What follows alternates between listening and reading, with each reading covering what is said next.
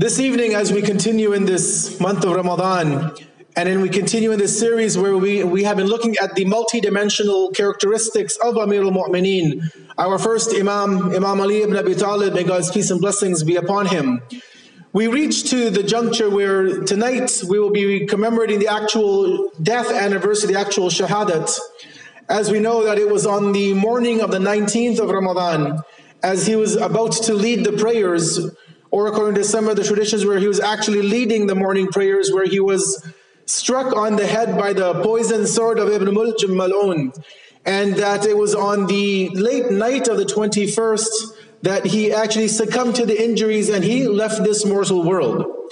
And over these last two nights and tonight also, we have been looking at the topic of the multidimensional man that Imam Ali is, peace be upon him.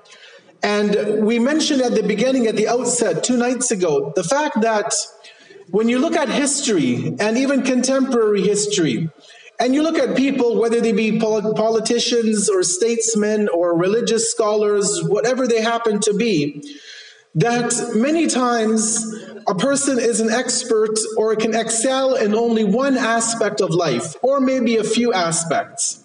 You may have people who are, for example, very intellectual, but they don't have other qualities. They might not be, let's say, a good father. They might not be a great husband. You may have a woman who has a certain character greatness, but she doesn't excel in every area of life. But as we mentioned from the first night, and as we're reviewing in these last few nights, that Amir al-Mu'mineen, when I say that he is a multidimensional man, is that every aspect that he ever touched in his life, he was nothing but perfect in that area. So as we looked at on the first night, when we looked at the family life of Amir al-Mu'mineen, as a husband, he was the perfect role model for all husbands to come. And obviously, I don't denigrate Rasulullah. This is outside of the realm of talking about the Messenger of Allah because he is the perfect embodiment of every quality. But after the Messenger of Allah, Amir al Mu'mineen was the best husband ever. And obviously, he had the best wife that he could be the best husband for. When it came to family life, he was, as I mentioned, the best father. The way he treated his young children, the way that he interacted even with the children of Medina. He wasn't seen to be harsh or very stern with them. So he, in family life, he was a perfect embodiment. He was a perfect character. He balanced everything. Last night, as you'll recall, we looked at the spiritual component of the Amir al-Mu'mineen. And we referred to him as being that perfect embodiment of spirituality. And as you recall, I mentioned the fact that because, or rather, we can say that the fact that every Sufi tariqah today on earth, and probably those that have come and have long gone, all of the Sufi tariqahs today, they all trace their spiritual lineage back to Amir al-Mu'mineen, that this shows us his universality of a spiritual leader. And we also mentioned that many of the non-Shias, many Sunni scholars have written glowing tributes about Amir al-Mu'mineen and his level of connection to Allah. And obviously we've got many Christians who have written multi-volume books on the life of the commander of the faithful. And so in the spiritual realm, he is the model to emulate. Tonight, in our third in the series of four, I want to look at the politically engaged man that Imam Ali is. That he was not only in tune with Allah, not only was he in tune with the family, but he was also a quote unquote politician Not in the negative sense of the word, and we'll define this word tonight, but he was the best exemplar of a politician. Thank you. Thank you. صلوا على محمد وآل محمد صلوا على محمد وآل محمد Now, when I look at topic, the topic of politics, obviously we can look at it from multiple angles. Let me begin with the verse that I actually started the program out with, which comes to us from chapter 57, which is Surah Al-Hadid, the chapter of iron, verse number 25. And I'll just give us the beginning portion. The end portion is there, but I just want to focus on the introductory part where Allah says, لَقَدْ أَرْسَلْنَا رُسُلُنَا بِالْبَيِّنَاتِ That indeed we sent our messengers with what Allah calls the bayinat, the clear evidences. وَأَنزَلْنَا مَعَهُمُ الْكِتَابَ وَالْمِيزَانِ and Allah says, We sent down with these messengers, with these prophets, with these emissaries, these guides for humanity, two things Al Kitab and Al Mizan. The book, the scripture, whether this be what was given to Nabi Musa or Nuh or Ibrahim or Isa, and obviously what was given to Rasulullah in the book of the Quran. And Allah says, Al Mizan, the scales, the scale rather. Now, this doesn't mean a physical scale to weigh things. Rather, there is obviously a deeper explanation of what are the what is the scale that Allah sent down, this balance. But what was all of this for? What is the Quran for? I touched upon this last night. Is the Quran just a book to read ceremoniously in the month of Ramadan? It's great that we read a juz every day, but is that the only goal of Al Kitab? Right? Is the role of the Quran just to put it on my phone as a screensaver, as a nice picture behind my on my on my on, on, my phone or my tablet or my computer? Right? Is the Quran just to hang on our rear view mirror as an amulet, as a tabiz, that Allah can protect us from it, from, from tribulations rather through the Quran? Obviously not. Right? The Quran has a much, or it should have a much deeper and profound role in our lives. And as Allah says that He sent down Al Kitab. And then He says, لِيَكُومَ النَّاسُ بِالْقِسْطِ So that humanity, that you and I, Muslims who follow the Quran, Christians who follow their scripture, Jews who follow their scripture, any people who follow their own divinely revealed scripture, لِيَكُومَ النَّاسُ بِالْقِسْطِ That people may use that book and as Allah says that they may maintain justice in their society. So it's clear and evident from this verse, as, as just one of the thousands probably in the Quran, that show us what is the role of the Quran. It's not just a book that when you have a marriage ceremony, you read it, or when there's a funeral, you pick up Surah Yasin, or when you go for Hajj, you walk under the Quran. These are all things we do with the book, no doubt. But the goal of the Quran is that you and I can read it understand it, implement it in our society to establish justice. And that's where politics comes in, right? Because politicians have to be people who are based on justice. Now, unfortunately, we live in democracies which are far from justice, right? They claim all of these beautiful human rights and civil rights and all of these other rights that they say that we have, and you know we go to the ballot box once every four years let's say for federal elections. But we have to ask ourselves is there justice in our governmental system? I'm not here to critique canadian politics but it's something to think about. Where is the justice in our systems? And obviously you'll say well there is some justice here and there.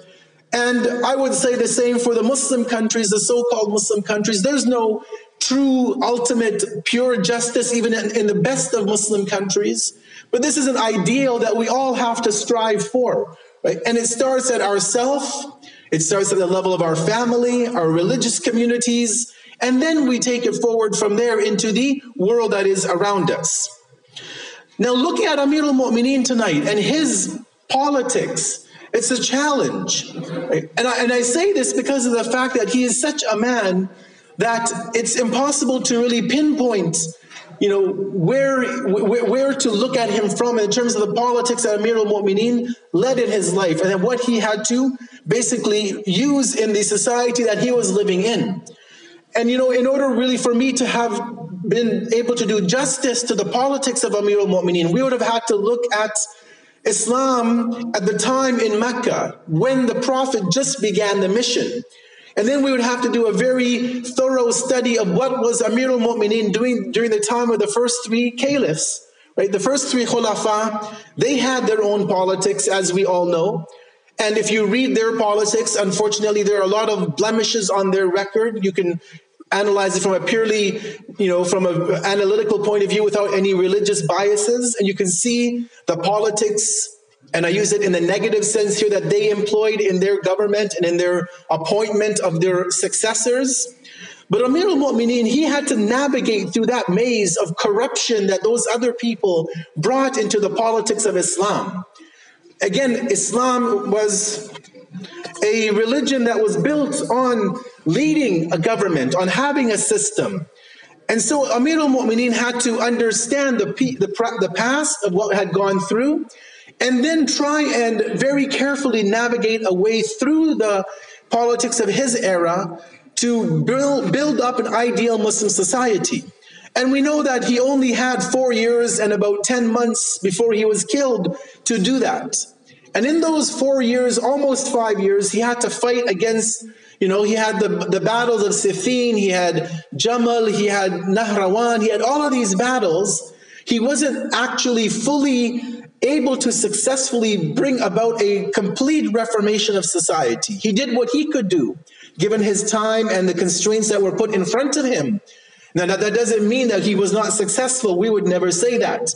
But what we say is that because of the time that he was in, what he was up against, the, the corruption of the past that he had to now come and, and, and uh, reverse, he didn't have the opportunity. And obviously, since the time of Amir al Mu'mineen, we believe that that time has not yet come.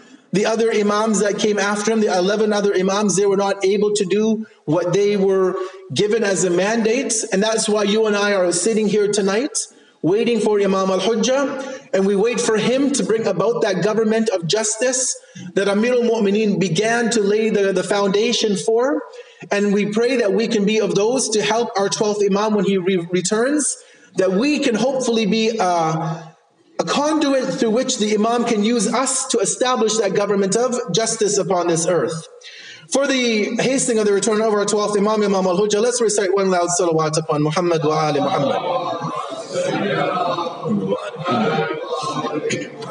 So, what is politics? Right? Because politics is a word we use so frequently in our life here. What is the definition of it? Generally speaking, politics is defined as a set of activities which is associated with the governance of a country or an area or a group. And it involves making decisions that apply to members of a group. So when you're in, let's say, a religious community, there is a sense of politics in there, in, in, in, a neutral sense of that term that you're governing, right? You're elected to lead a group of people to, you know, push them towards a certain ideal. Maybe if you're at work and you're unionized, there's a form of politics there because you're having a leadership in a, in a sense. And obviously, we have local politics, you have your provincial, you have federal politics. And so we see that politics can take on different roles, different levels. Um, and it can obviously relate to different people and uh, number, numbers of different people. Most of the time when that word politics is used, it's used in the negative sense. And you know, many times you'll you'll hear people say that politics is a dirty game. I don't want to get involved in the politics of X, Y, and Z. Whether it's a local community and elections that happen, whether it's maybe your city council, people don't want to be involved in it. Um, and obviously, there may be some people who feel it's haram, it's religiously prohibited to deal with politics in a secular society. You can refer to your marja taqlid for the clear understanding of what is allowed and what isn't allowed, because there is um, there is some gray area, I would say, in where we as Shias especially can. Uh, what level of involvement we can have with political affairs in a secular country. Um, but whatever the case may be, we tend to feel that politics and these positions are what we call a necessary evil. Right? It's something that we don't want to do, we don't want to get involved with, but we feel, well, somebody has to do it, so let's just be that sacrificial lamb and we'll get involved in it and try to make a change in the community. One of the things that we have to realize, again, uh, keeping in mind Amir al-Mu'mineen and his multidimensional characteristics, and again, his the politics of Amir al-Mu'mineen, is that you and I have two examples of a politician to follow. Ultimately, two. We can either follow the politics of the son of Abu Sufyan, the likes of Muawiyah and his cohorts, and we know what kind of politics those people were. May Allah deal with them with His justice. Or we can follow the politics of the son of Abu Talib, alayhi salam. Two people we can say are politicians, but they are di- diametrically opposed to one another. A man like the cursed Muawiyah, he used trickery, he used games, he used religion to get to his means. His goal was not to promote religion, it was to promote Muawiyah as an individual. It was to promote the family of Abu Sufyan. It was to promote Banu Umayyah. Lanatullah alayhim ajma'een. Amir al-Mu'mineen, his goal was a godly goal. It was a goal to elevate Allah. It was a goal to elevate the Quran. It was a goal to elevate the teachings of all of the previous prophets on earth. And so when we look at politics like that, we realize that we can get involved in a limited level of politics by following the footsteps of Amir al-Mu'mineen. You know, let me give you a quotation because what I just said might be hard for some people to hear. But let me quote from you a Christian author. His name is Nasri Salhab. He has a two volume, he's got a multiple books, but he's got two volumes, one about the life of Rasulullah, one about the life of Amir al-Mu'mineen. So he's, again, a non-Muslim, he's a Christian author. And as I mentioned even last night, there are many Christians who have written glowing tributes of Amir al-Mu'mineen. What does he say when he compares Imam Ali alayhi salam and Muawiyah? He says, Ali alayhi salam, he says, Ali is the student of the Quran, which is God's speech. And therefore he says, Ali is God's student. Imam Ali alayhi salam, he says, is a student of Allah. Allah has taught Imam Ali alayhi salam. So whether it's ibadat, it's family life, it's politics, it's war, Allah is the teacher of Amir al-Mu'mineen. He says in Muawiyah, how do you describe a man like Muawiyah whose heritage has been nothing, his lineage has been nothing but filth? He says Muawiyah is Satan's student, the student of the devil. And, and, he, and he says Satan was an angel who rebelled against God and preferred the earth to the heavens and the temporary world, this dunya, to the world to come, to the akhirah. And so he was expelled from heaven. What a beautiful way to describe it that Ali is a student of Allah and Muawiyah is a student of a student of Satan. And really, when you look at the, and this is a Christian, keep in mind, it's not a Shia, it's not a Muslim, it's a Christian man who was very impartial, we can say, right? He doesn't have any biases. He wasn't born into a Shia family. He wasn't, you know, one of us. He's completely neutral. And for him to come and say that Muawiyah is a student of the devil and Imam Ali is a student of Allah, that holds a lot of weight. It holds a lot of weight. And again, as I said that, we have to understand that this man, Imam Ali alayhi salam, that he did what he did for the sake of God, for the sake of Allah. And that was every step that he took in his politics was for the preservation of the religion of Islam, the teachings of the Quran, and the legacy of our beloved, beloved Prophet Muhammad sallallahu alayhi wa alihi wa sallam.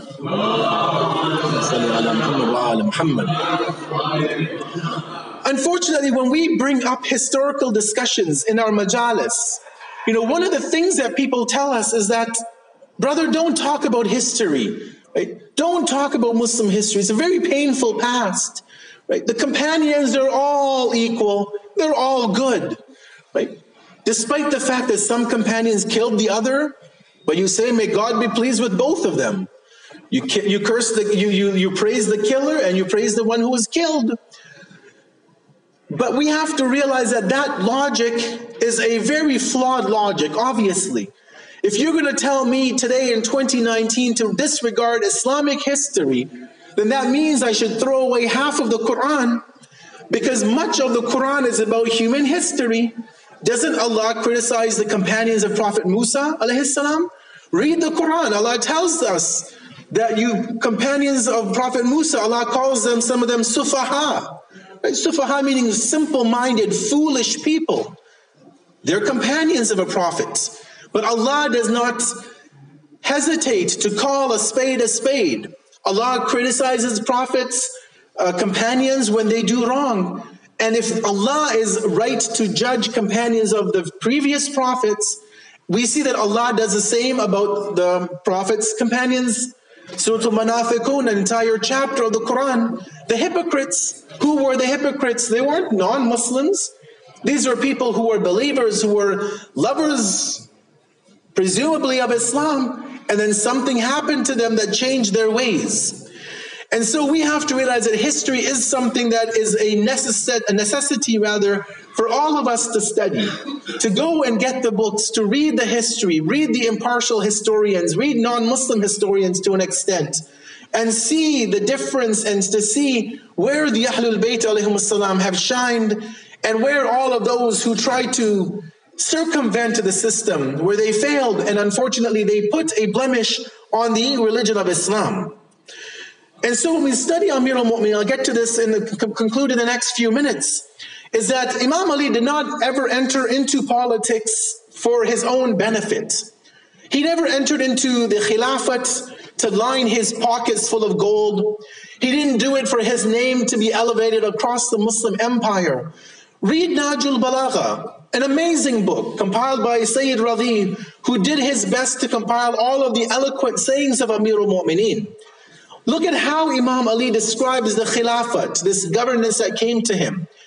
One day he was sitting with Ibn Abbas, and Imam Ali was having his, his, his sandals, his champal, and he was stitching up his shoes. And he asked Ibn Abbas, what do you think these sandals are worth? Right? They're ripped up sandals. He's stitching them back together again. And Ibn Abbas says, maybe it's worth this much or this many coins. And Imam Ali says to him, he says that these sandals are worth less than the khilafah in my eyes. Because it wasn't about power or fame or, or position for Mawla. It was about, and he says this in the, in the khutbah, I think it's sermon number 50, maybe Nahjul Balagha. He says that this government that I'm taking, this khilafah that is being imposed on me, if I can ensure that the oppressed have their rights given back and the oppressors are put in check, if I can establish haq and put down batil, then that has worth in my eyes. But if I can't do that, then throw this khilafat in the garbage. And maybe that should be our outlook, us in this room. When we think I should enter into politics, I should run for Jamaat president. Can I establish justice? Am I doing it for that reason or something else? People say, Can I run in the local elections, become mayor of my city? Can you establish justice in your city? Can you be one who would stand up in the face of injustice? Or will you be like all of our other Canadian politicians that when you get a bit of money and somebody begins to you know, bribe you in, in legal ways that you lose all your morals? So it's dangerous. Politics is a dangerous business, but Imam Ali al showed us that you can do it and you can do it right and you can do it and save your akhirat as well. صلوا على محمد وآل محمد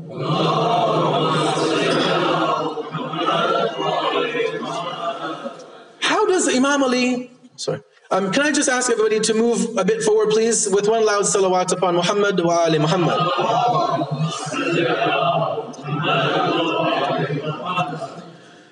How does Amir al-Mu'mineen, our Mawla, describe leadership, right? This is integral also to our own contemporary lives. Because again, we're talking about the multi dimensions of Imam, but we have to realize that we call ourselves a Shia of Ali, and that means Shia means follower. Right? Literally, the word Shia means one who follows somebody. And if I call myself as the Shia of Ali, I need to try and follow something of his message. Right? And all of us ultimately are, in theory, leaders. We're leaders as, you know, maybe we're not at the level of, of, of politics, but at home we're a leader. If we teach in madrasa, we're a leader. If we're in all, involved in any subcommittees of our community, we're leaders. So ultimately, all of us, men and women, young and old, we all have a duty of knowing what it means to be a leader. And so we have a very beautiful hadith from Imam Ali where he says, Inna hadhihi al-imarata amanatun. He says, indeed, this imara, this leadership you have been given is, a, is an amanat. It is a trust from Allah. We know that a trust is something that you hold temporarily. Somebody says, Can you hold my phone for me? Can you hold this for me? I'll, I'll get it back from you in a couple of hours. You don't own that. You're holding it for them until they want it back. So Mawla says, Inna hada inna hadhihi imarata amanata.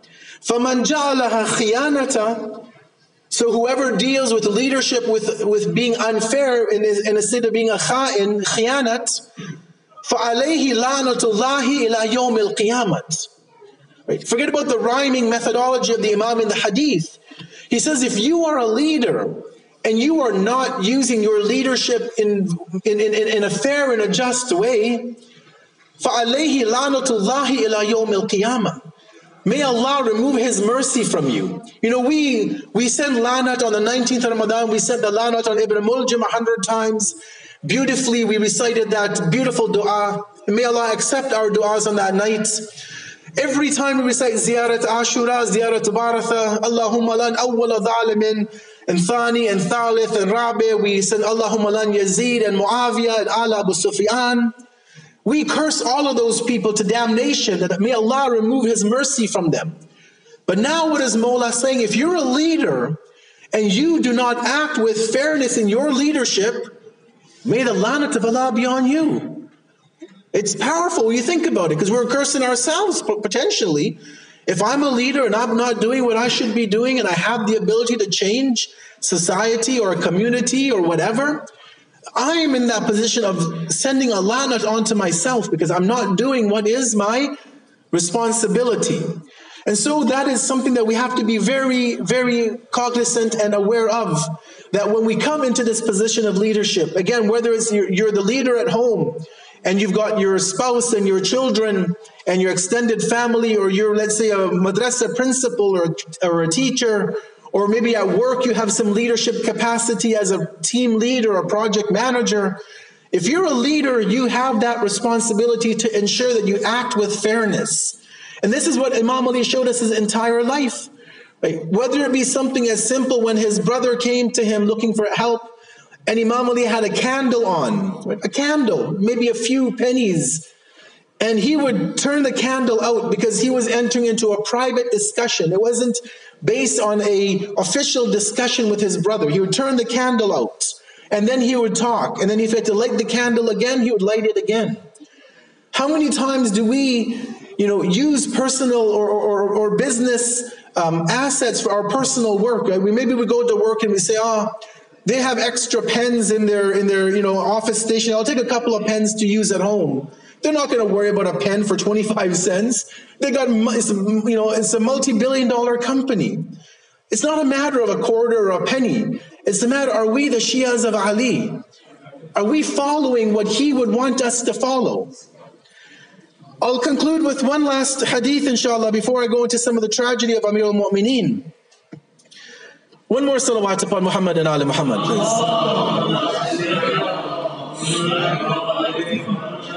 is, and it's a powerful saying where he actually shows us maybe a blueprint for how to lead other people, how to govern other people, how to start with ourselves, first of all, in our family, and then work from there.